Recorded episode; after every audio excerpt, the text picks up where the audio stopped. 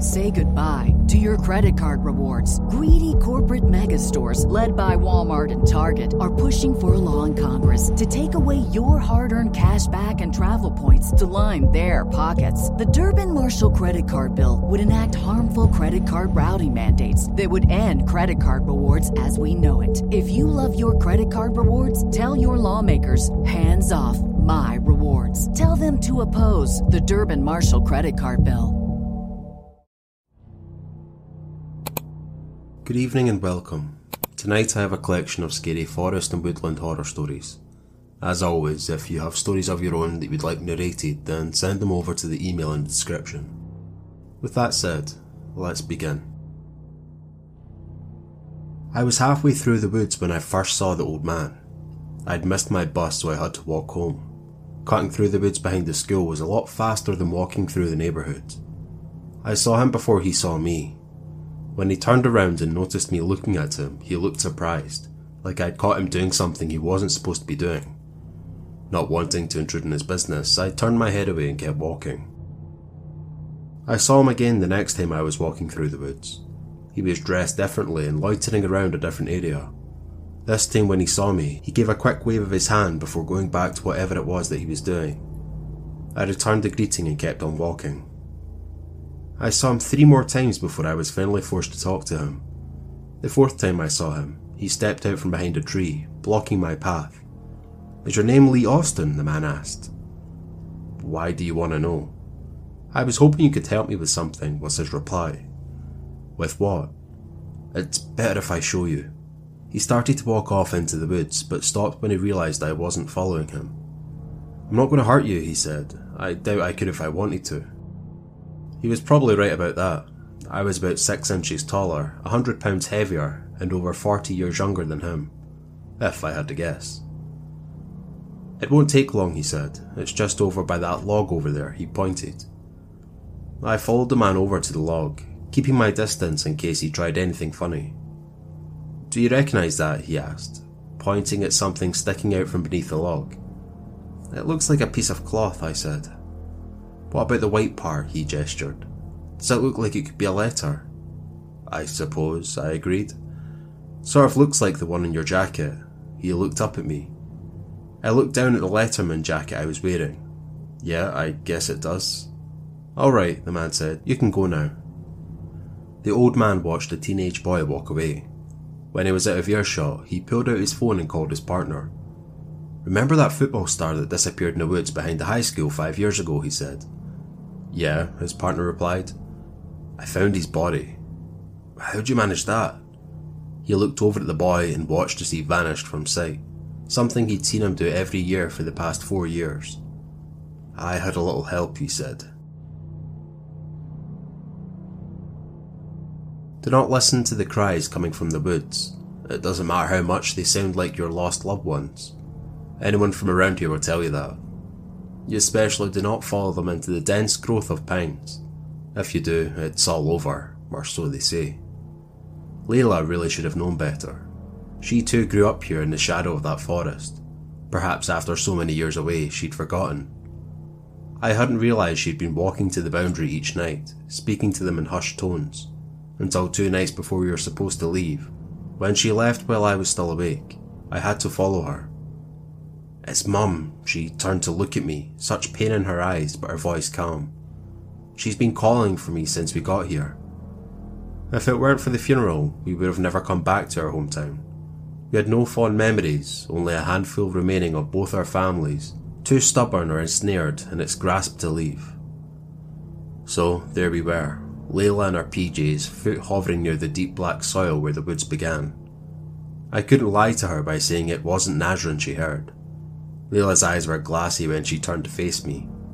I reached out for her hand, but it slipped through my fingers and she stepped onto the other side. I wasn't sure what I expected her to disappear into mist, be snatched away, but she just wove through the pines frantically. I didn't even stop to think. There was nothing to think about.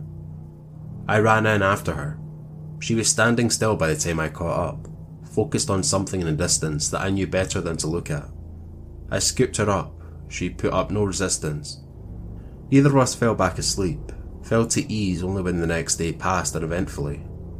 We lay in bed quietly that final night, the rental car packed up and ready for our mid morning flight, listening to the storm. I wondered if she heard it too, the sounds of steps along the steep eaves above her head, timed so that they nearly blended in with the patter of the rain. She clutched my hand in the darkness, confirming that indeed she did. We were only in town for a few days. We'd escaped this place. We weren't like so many others that remained, spent their entire lives here. Perhaps beyond that too. A window squeaked open in protest.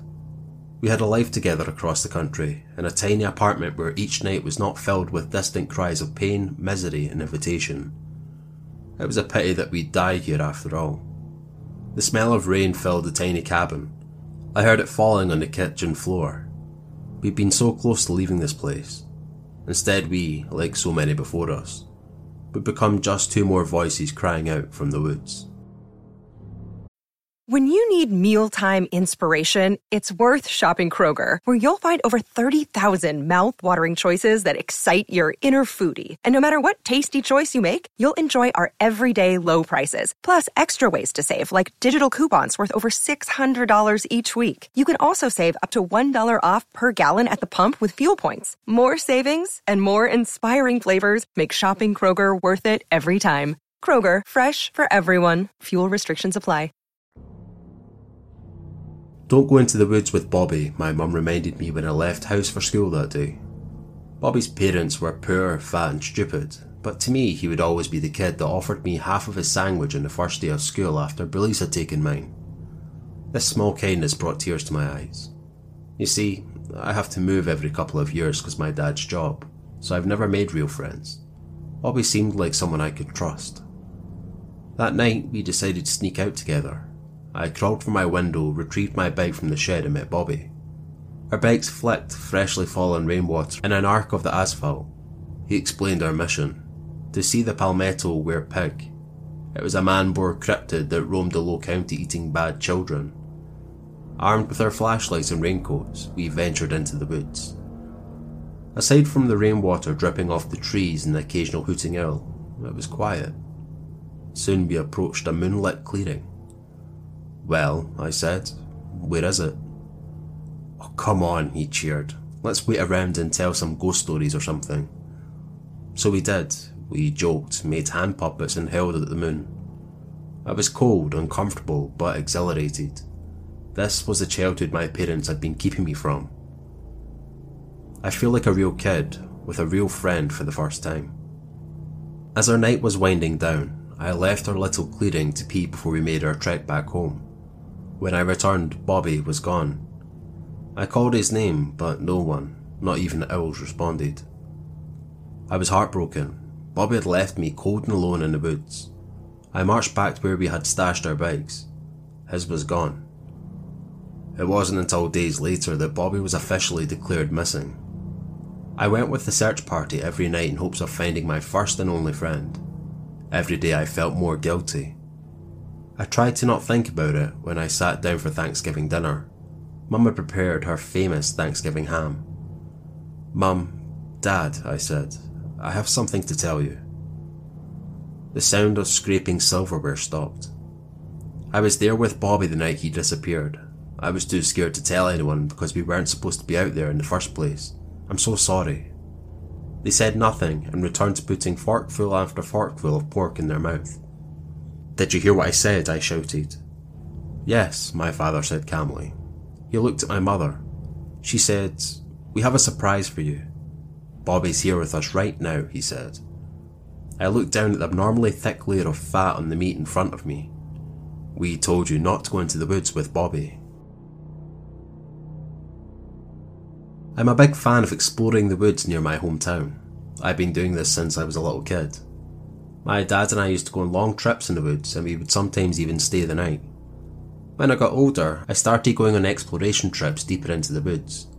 I've just turned 25 and wanted to celebrate with a long hike into the woods. It's a very sunny summer, so I packed my bags and ran out of the house like a little kid.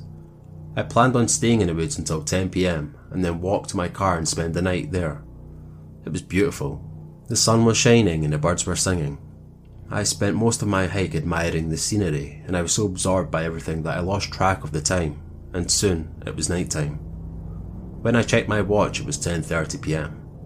I started walking towards my car when I saw it. It was a small building with a big sign that read motel. I was skeptical at first, but when I thought about it more, I decided that it was better to sleep in a motel than in my car. It was two stars, so it wasn't very expensive. I am now in my room, totally freaked out after reading this note that was lying on the nightstand. Welcome to the Firefly Motel. The rules that are listed below are very important for your safety. Please take them seriously and read them carefully. Rule number one Should you hear a male voice underneath your bed, please leave the room immediately and notify reception. Rule 2 should you hear a female voice underneath your bed, get up from the bed and enter the bathroom. Do not leave the bathroom until you hear the door from your room close. Rule number 3. At 2.30am, you will hear a child outside of your door. This is very important. If the child is crying for their mama, tell them that she is in room 323. The child will go away and you can go and get some sleep again. If the child is crying for their papa, turn off the lights, get underneath the bed sheets, and don't even think about looking at the pillow beside you. Rule number 4. There will be a knock on the door at exactly 4am. Whatever you hear, don't open the door. Rule number 5. At 4.30am, you will hear the door open. Pretend that you're sleeping, and I can't overstate this enough. If you feel breathing on your face, do not open your eyes. We hope you'll have a pleasant stay at the Firefly Motel. If you have any advice on what I should do, please respond.